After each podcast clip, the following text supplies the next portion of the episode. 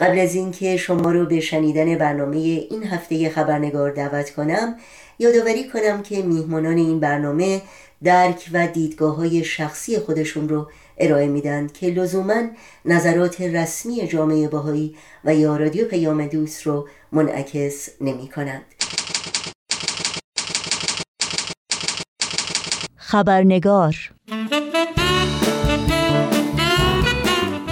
ما در بخش اول گفتگوی ما با آقای سهند جاوید، پژوهشگر مسائل اجتماعی که اخیراً در این برنامه تقدیم شما شد، به موضوع صلح پرداختیم.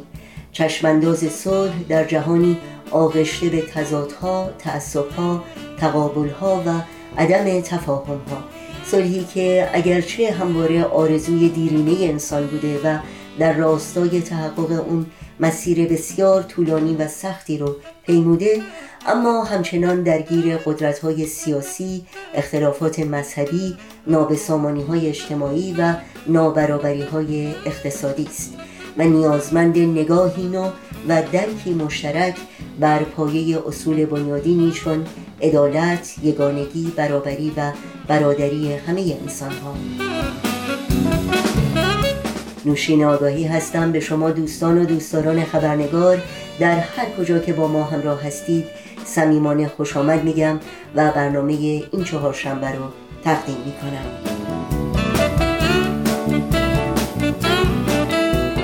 در این بخش از گفتگوی امروز با آقای سهند جاوید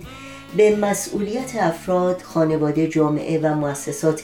حاکم و یا صاحبان قدرت در راستای تحقق صلح می‌پردازیم و همینطور اقداماتی که بهاییان از آغاز این آیین در مسیر تحقق صلح انجام دادند. از شما دعوت می‌کنم همراه باشید.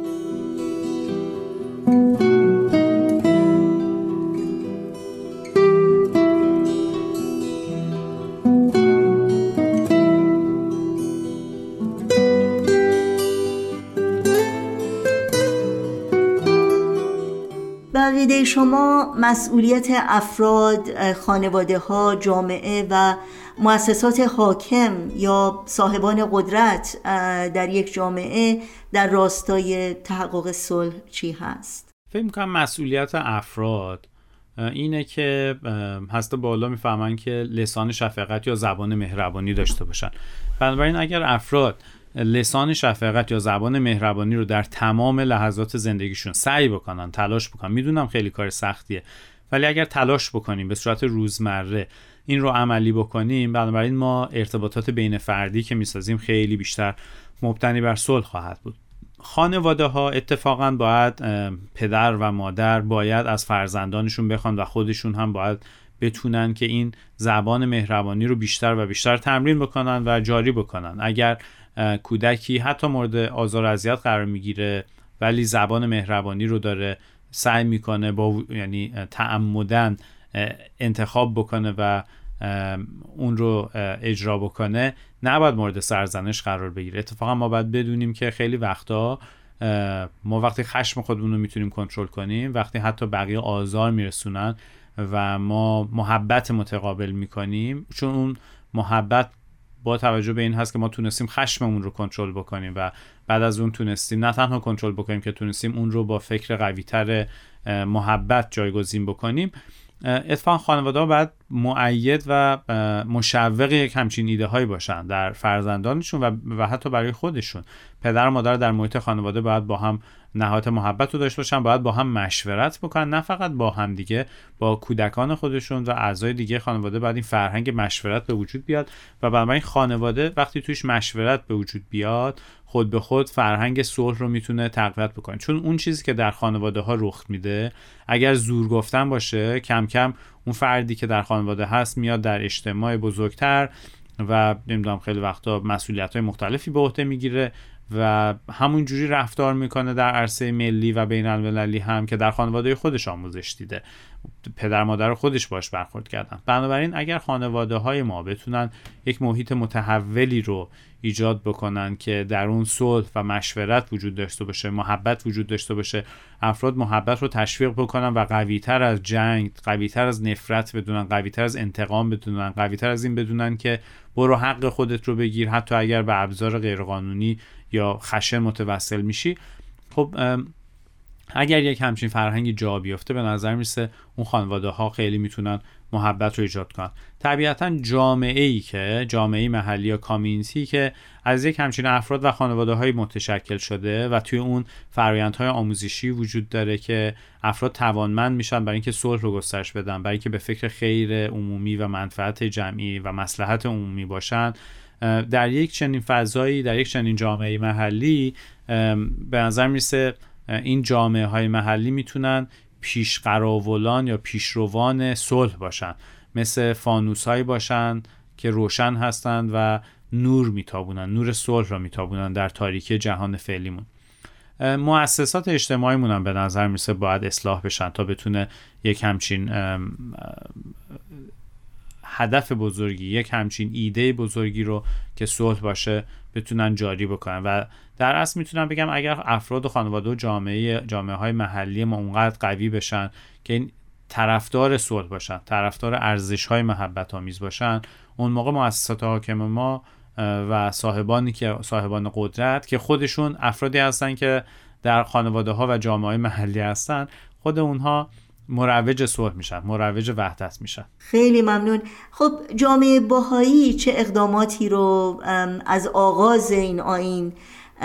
در مسیر تحقق صلح انجام داده؟ باهاییان از ابتدای پیدایش آیین باهایی تا الان اقدامات بسیار گسترده‌ای رو برای تحقق صلح در اصل انجام دادن. میتونم اینطوری بگم که هر اقدامی که در راستای چارچوب فکری باهایی و اندیشه باهایی صورت گرفته در راستای ترویج صلح بوده، چه اون موقع که فرهنگ نیایش جمعی رو باهایی سعی کردن ایجاد بکنن که به نوعی در راستای تقویت صلح بوده، تقویت انسان‌های آرامتر، انسان‌های خاضع‌تر و فروتن‌تر بوده که لسان شفقت دارن. چه اون موقع که جامعه باهایی سعی کرده بود مدارس دخترانه بسازه و سعی کرده برابری جنسیتی رو گسترش بده، اون هم در راستای صلح بوده. چه اون زمانی که تلاش کرده جامعه‌های محلی بسازه که وحدت در کثرت رو ارج می‌نهند، که اون رو ارزشمند می‌دونن، خب اون موقع هم جامعه باهایی در حال ترویج صلح بوده. مثلا خیلی از جامعه باهایی که در گذشته تشکیل می‌شدن متشکل از افرادی بودن که در گذشته مسیحی بودن، یهودی، زرتشتی، مسلمان شیعه یا سنی بودن، ولی اینها که در این جوامع جدید ذیل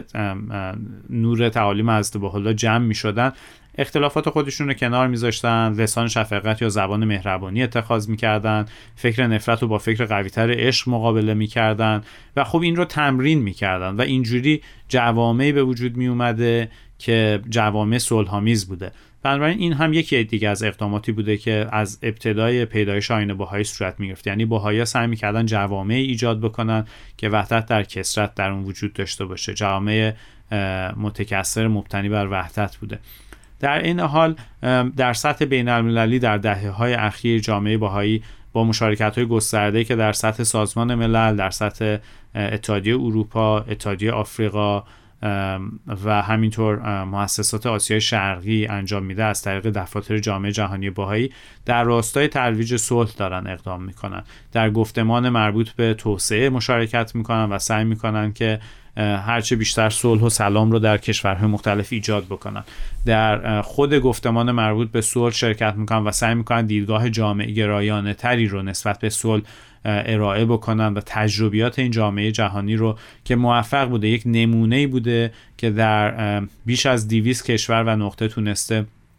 حضور داشته باشه و جوامع و در کشورهای مختلف تونسته اقدام بکنه یک جامعه به وجود بیاره که مبتنی بر صلح بوده، با اینکه متکثرترین جامعه دنیا تقریبا میشه گفت هست جامعه باهایی که از هر قوم و قبیله و از هر بک‌گراند یا زمینه دینی، فکری، نژادی توی اون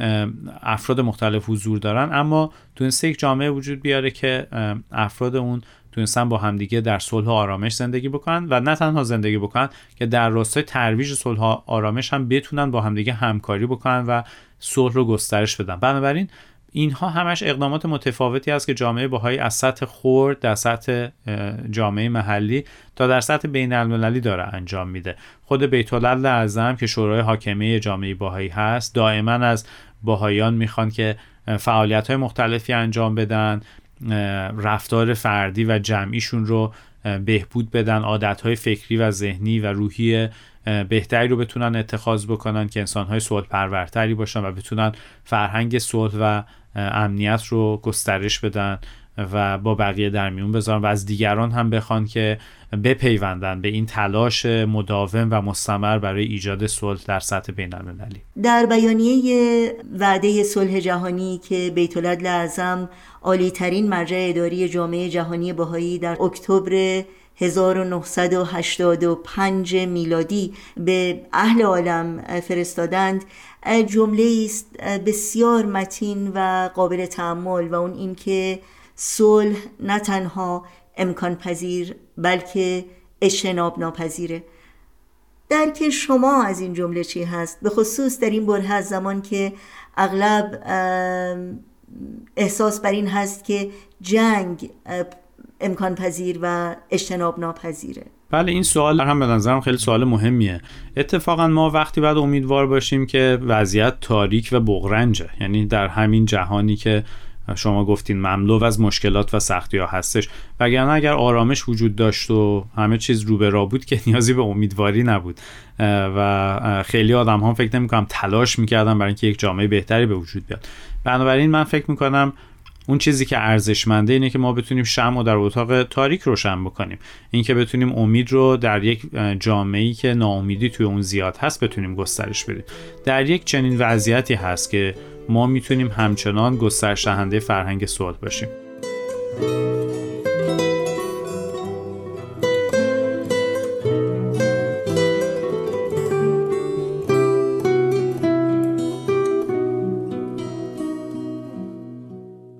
البته خیلی از مطالبی که تا الان با شما در میون گذاشتم هرچند نظرات شخصی من بود، ولی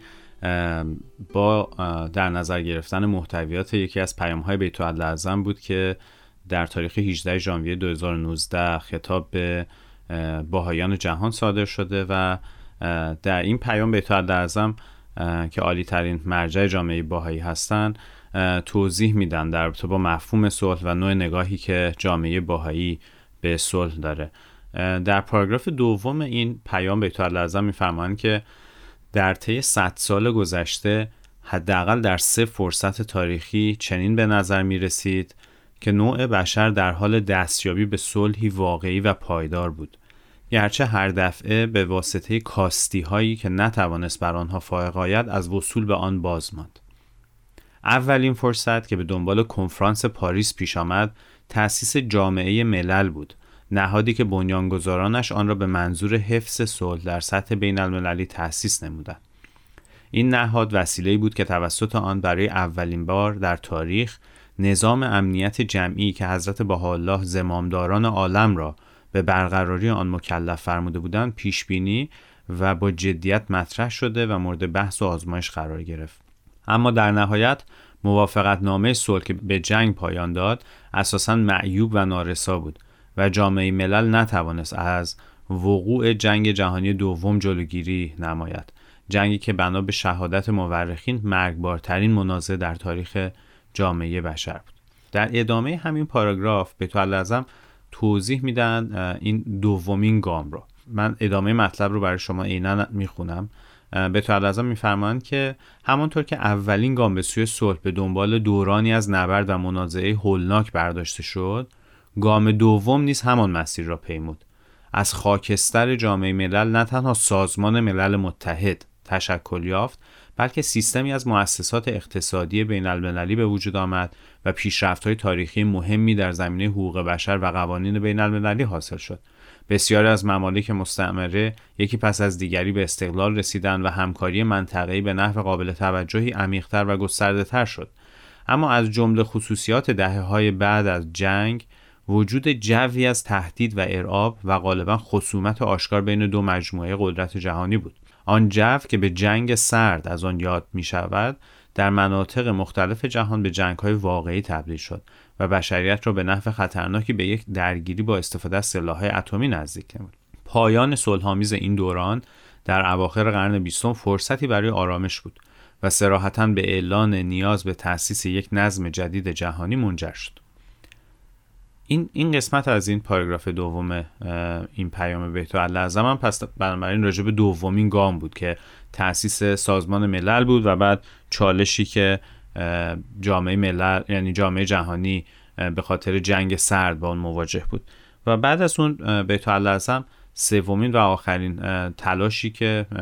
جامعه بشری به صورت جمعی انجام داده برای رسیدن به صلح رو اینجا مطرح می‌کنم. می‌فرمایند که این سومین فرصتی بود که دسترسی به صلح عمومی امکان پذیر به نظر می‌رسید. با برگزاری یک سلسله کنفرانس‌های جهانی توسط سازمان ملل متحد درباره مسائلی مهم برای آینده بشریت، تلاش برای ایجاد سیستم‌های جدید همکاری بین‌المللی و تقویت سیستم‌های موجود شتابی عظیم گرفت. امکانات جدیدی برای توافق نظر پدید آمد و روحیه همکاری که محرک پیشرفت بود در اختیاراتی که به بعضی مؤسسات بین‌المللی مأمور به اجرای عدالت محول شده بود نیز دیده می‌شد. این فرآیند هدفمند و سنجیده در پایان آن قرن با تشکیل اجلاس هزاره، مجمعی از نمایندگان بیش از 1000 سازمان جامعه مدنی از بیش از 100 کشور جهان و به دنبال آن در مجمع سران به مناسبت هزاره که در نوع خود گرد همایی بی‌نظیری از رهبران جهان بود، به اوج خود رسید و منتها به توافق بر سر یک سلسله اهدافی گشت که نمایانگر خواست‌های مشترک بشریت بود. اهداف توسعه هزاره زمینه توافقی برای اقدام جمعی در سالهای بعد گردید. این پیشرفت‌های مختلف با وجود محدودیت‌ها و نواقص فراوان و منازعات هولناکی که باز در این دوره بروز می‌نمود، نشانه‌هایی از گسترش تدریجی و تزلزل ناپذیر آگاهی ساکنین کره ارض و گرایش آنان به عدالت عمومی، به همبستگی و همکاری و به شفقت و تساوی است. پس در این پاراگرافی که من تا الان خوندم، به طور لازم این سه فرصت تاریخی که بشر برای دستیابی به صلح واقعی و پایدار رو برای اون تلاش کرده بود رو اینجا مطرح می‌کنم.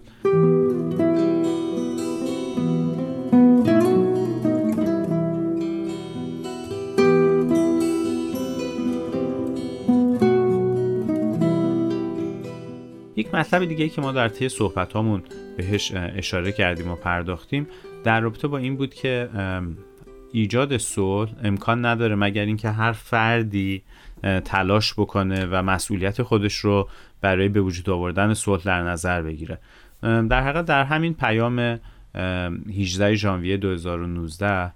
بیت العدل اعظم در چندین پاراگراف بعد از این مطلبی که من براتون خوندم اشاره به این موضوع می‌فرمایند و بیان میکنن که من این عبارت رو میخونم که برقراری صلح وظیفه‌ای است که همه نوع بشر به انجام آن فراخوانده شدند. مسئولیت باهایان برای کمک به این فرایند در طی زمان تکامل خواهد یافت، ولی آنان هرگز صرفاً تماشاگر نبودند و سهم خود را در یاری به عملکرد نیروهایی که بشریت را به سوی وحدت سوق می‌دهد ایفا نموده و می‌نمایند. حضرت عبدالبهاء نیز در مورد اهمیت مشارکت در برقراری صلح جهانی که بهائیان به آن مأمورند چنین تاکید می‌فرمایند: اول باید صلح و سلام بین افراد انسانی تأسیس شود تا منتها به صلح عمومی گردد. پس تا توانید ای بهائیان بین افراد نفوس محبت حقیقی و الفت روحانی و ارتباط محکم به قوه کلمت الله اندازید. این است تکلیف شما. پس اینجا ما می‌بینیم که چطوری بیت العدل اعظم بیان می‌کنن که این مسئولیت همه نوع بشر هست که صلح رو ایجاد بکنه و برقرار بکنه و بعد از باهائی‌ها هم میخوان که در راستای ترویج این فرهنگ صلح و همکاری و دوستی در بین آحاد مردم بشر، در بین تک تک مردم بشر تلاش بکنن و فعالیت بکنن. چرا؟ چون ما اگر جامعه‌های محلی داشته باشیم که فرهنگ صلح در آنها نهادینه شده باشه، مبتنی بر همکاری باشن، با محبت و با لسان شفقت یا زبان مهربانی با هم دیگه آدم‌ها صحبت بکنن، این در نهایت همونطور که هست عبدالبهاء میگن منتهی به صلح عمومی میشه. کم کم این جامعه‌های کوچیک که تعدادشون هم در دنیا زیاد هست فرهنگ صلح رو بین افراد بیشتر و بیشتری پرورش میدن و در نهایت این فرهنگ عالمگیر میشه. این نکته خیلی جالبی هست که به طور لازم اینجا هم اشاره میکنن که جامعه باهایی به هر حال یک سهمی داره در این مسئولیتی که به دوشش گذاشته شده و مثلا در رابطه با همون کنفرانس هایی که در اواخر قرن 20 برگزار میشد در سراسر عالم ما میبینیم که چطوری جامعه جهانی بهایی که اسم یک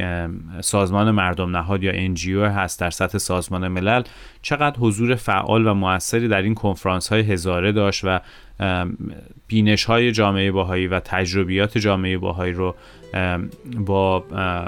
شرکت کنندگان مختلف در زمینه‌های مختلف مثل برابری جنسیتی، محیط زیست و موضوعاتی از این قبیل در میون می‌ذاشتن اینا.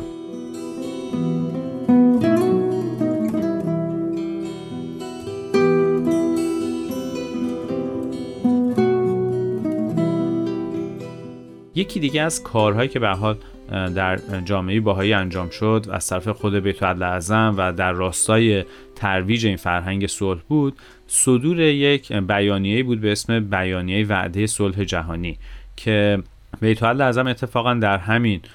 پیام به این مطلب هم اشاره میکنن. این بیانیه وعده صلح جهانی به نظر من یکی از اون متون خیلی اساسی و بنیادینی هست که همه ما باید بخونیم، بارها بخونیم و خیلی دقیق دیدگاه جامعه باهایی رو نسبت به هم اوضاع عالم شرح میده، هم بیان میکنه که نگاه جامعه باهایی برای صلح چه چیزی هست و من سعی میکنم که این مطلب امروز خودمون رو با خوندن یک پاراگراف دیگه از این پیام بیت العدل اعظم که اشاره به همین بیانیه وعده صلح جهانی میکنن خاتمه بدم. بیت العدل اعظم توی همین پیام میفرمان که بیانیه وعده صلح جهانی صادر از طرف این جمع در سال 1985 خطاب به مردم جهان دیدگاه آیین بهایی نسبت به اوضاع عالم و شرایط صلح عمومی را ارائه داد. همچنین جامعه جهانی بهایی را به عنوان الگویی که قادر به تقویت امید در تحقق وحدت نوع بشر است برای مطالعه عرضه نمود. طی سالهای بعد پیروان حضرت بهاءالله صبورانه به تلطیف این الگو مشغول بوده و با اطرافیان خود در بنا و توسعه یک نظم جدید اجتماعی بر اساس تعالیم آن حضرت همکاری نمودند. آنان به این یادگیری مشغولند که چگونه جوامعی را پرورش دهند که نمایانگر آن پیش شرط‌هایی برای صلح باشد که در سال 1985 مشخص نمودیم. آنان محیط‌های فراهم می‌آورند که در آن کودکان بتوانند مبرا از هر نوع تعصب نژادی، ملی و مذهبی پرورش یابند. مدافع تساوی کامل زن و مرد در امور جامعه اند. برنامه‌های آموزشی آنان به منظور تقلیب مادی و معنوی امور زندگی است و هر فردی را که مایل به مشارکت در تأمین رفاه جامعه باشد، مشتاقانه می‌پذیرند. از تلیعه اقدام اجتماعی، اشتیاق آنان را می‌توان مشاهده کرد که شائق به علاج دردهای متعددی که بشریت را مبتلا نموده می‌باشند و مایلند هر فردی آنچنان توانمند شود که شخصی عامل در بنای دنیایی جدید گردد. با الهام از مفهوم مشرق الاسکار، پیروان تمام ادیان و دیگران را به جلسات دعا و مناجات خود دعوت می‌نمایند. جوانان که به تعهد به بنای اجتماع بر مبنای صلح و عدالت متمایزند، با دوستان همفکرشان در راه ساختن چنین جوامعی همکاری می‌کنند. نهاد محفل روحانی محلی حائز اختیارات روحانی و قابلیت‌های اداری است تا در نهایت عبودیت به اداره امور و رفع اختلافات و ایجاد وحدت بپردازد. فرایند انتخاب و تشکیل این محافل روحانی خود تصویری از صلح است و با تندخویی و حتی خشونتی که معمولاً انتخابات اجتماع را همراهی می‌کند در تضاد کامل می‌باشد. نکته نهفته در این ابعاد جامعه‌ای باز و در حال توسعه، قبول بلا شرط این حقیقت است که تمام افراد بشر فرزندان یک خالق متعالند. آقای سهند جاوید، ممنونم از وقتتون، از صحبت‌های خوبی که با ما در میون گذاشتید. بسیار موضوع تأمل برانگیزی صلح، موضوعی است که ما در برنامه‌های آینده هم به اون خواهیم پرداخت. امیدواریم باز هم شما رو در این برنامه داشته باشیم و از دانش و بینش شما بهره بگیریم. خیلی ممنون. خیلی ممنونم از این فرصتی که به بنده دادید و امیدوارم که به هر حال هر چیز زودتر جهان ما صلح درش گسترده تر بشه و این وسط فکر میکنم اون چیز که مهمه اینه که ما چقدر در ترویج این صلح خودمون داریم سهم خودمون رو میبینیم و داریم مشارکت میکنیم.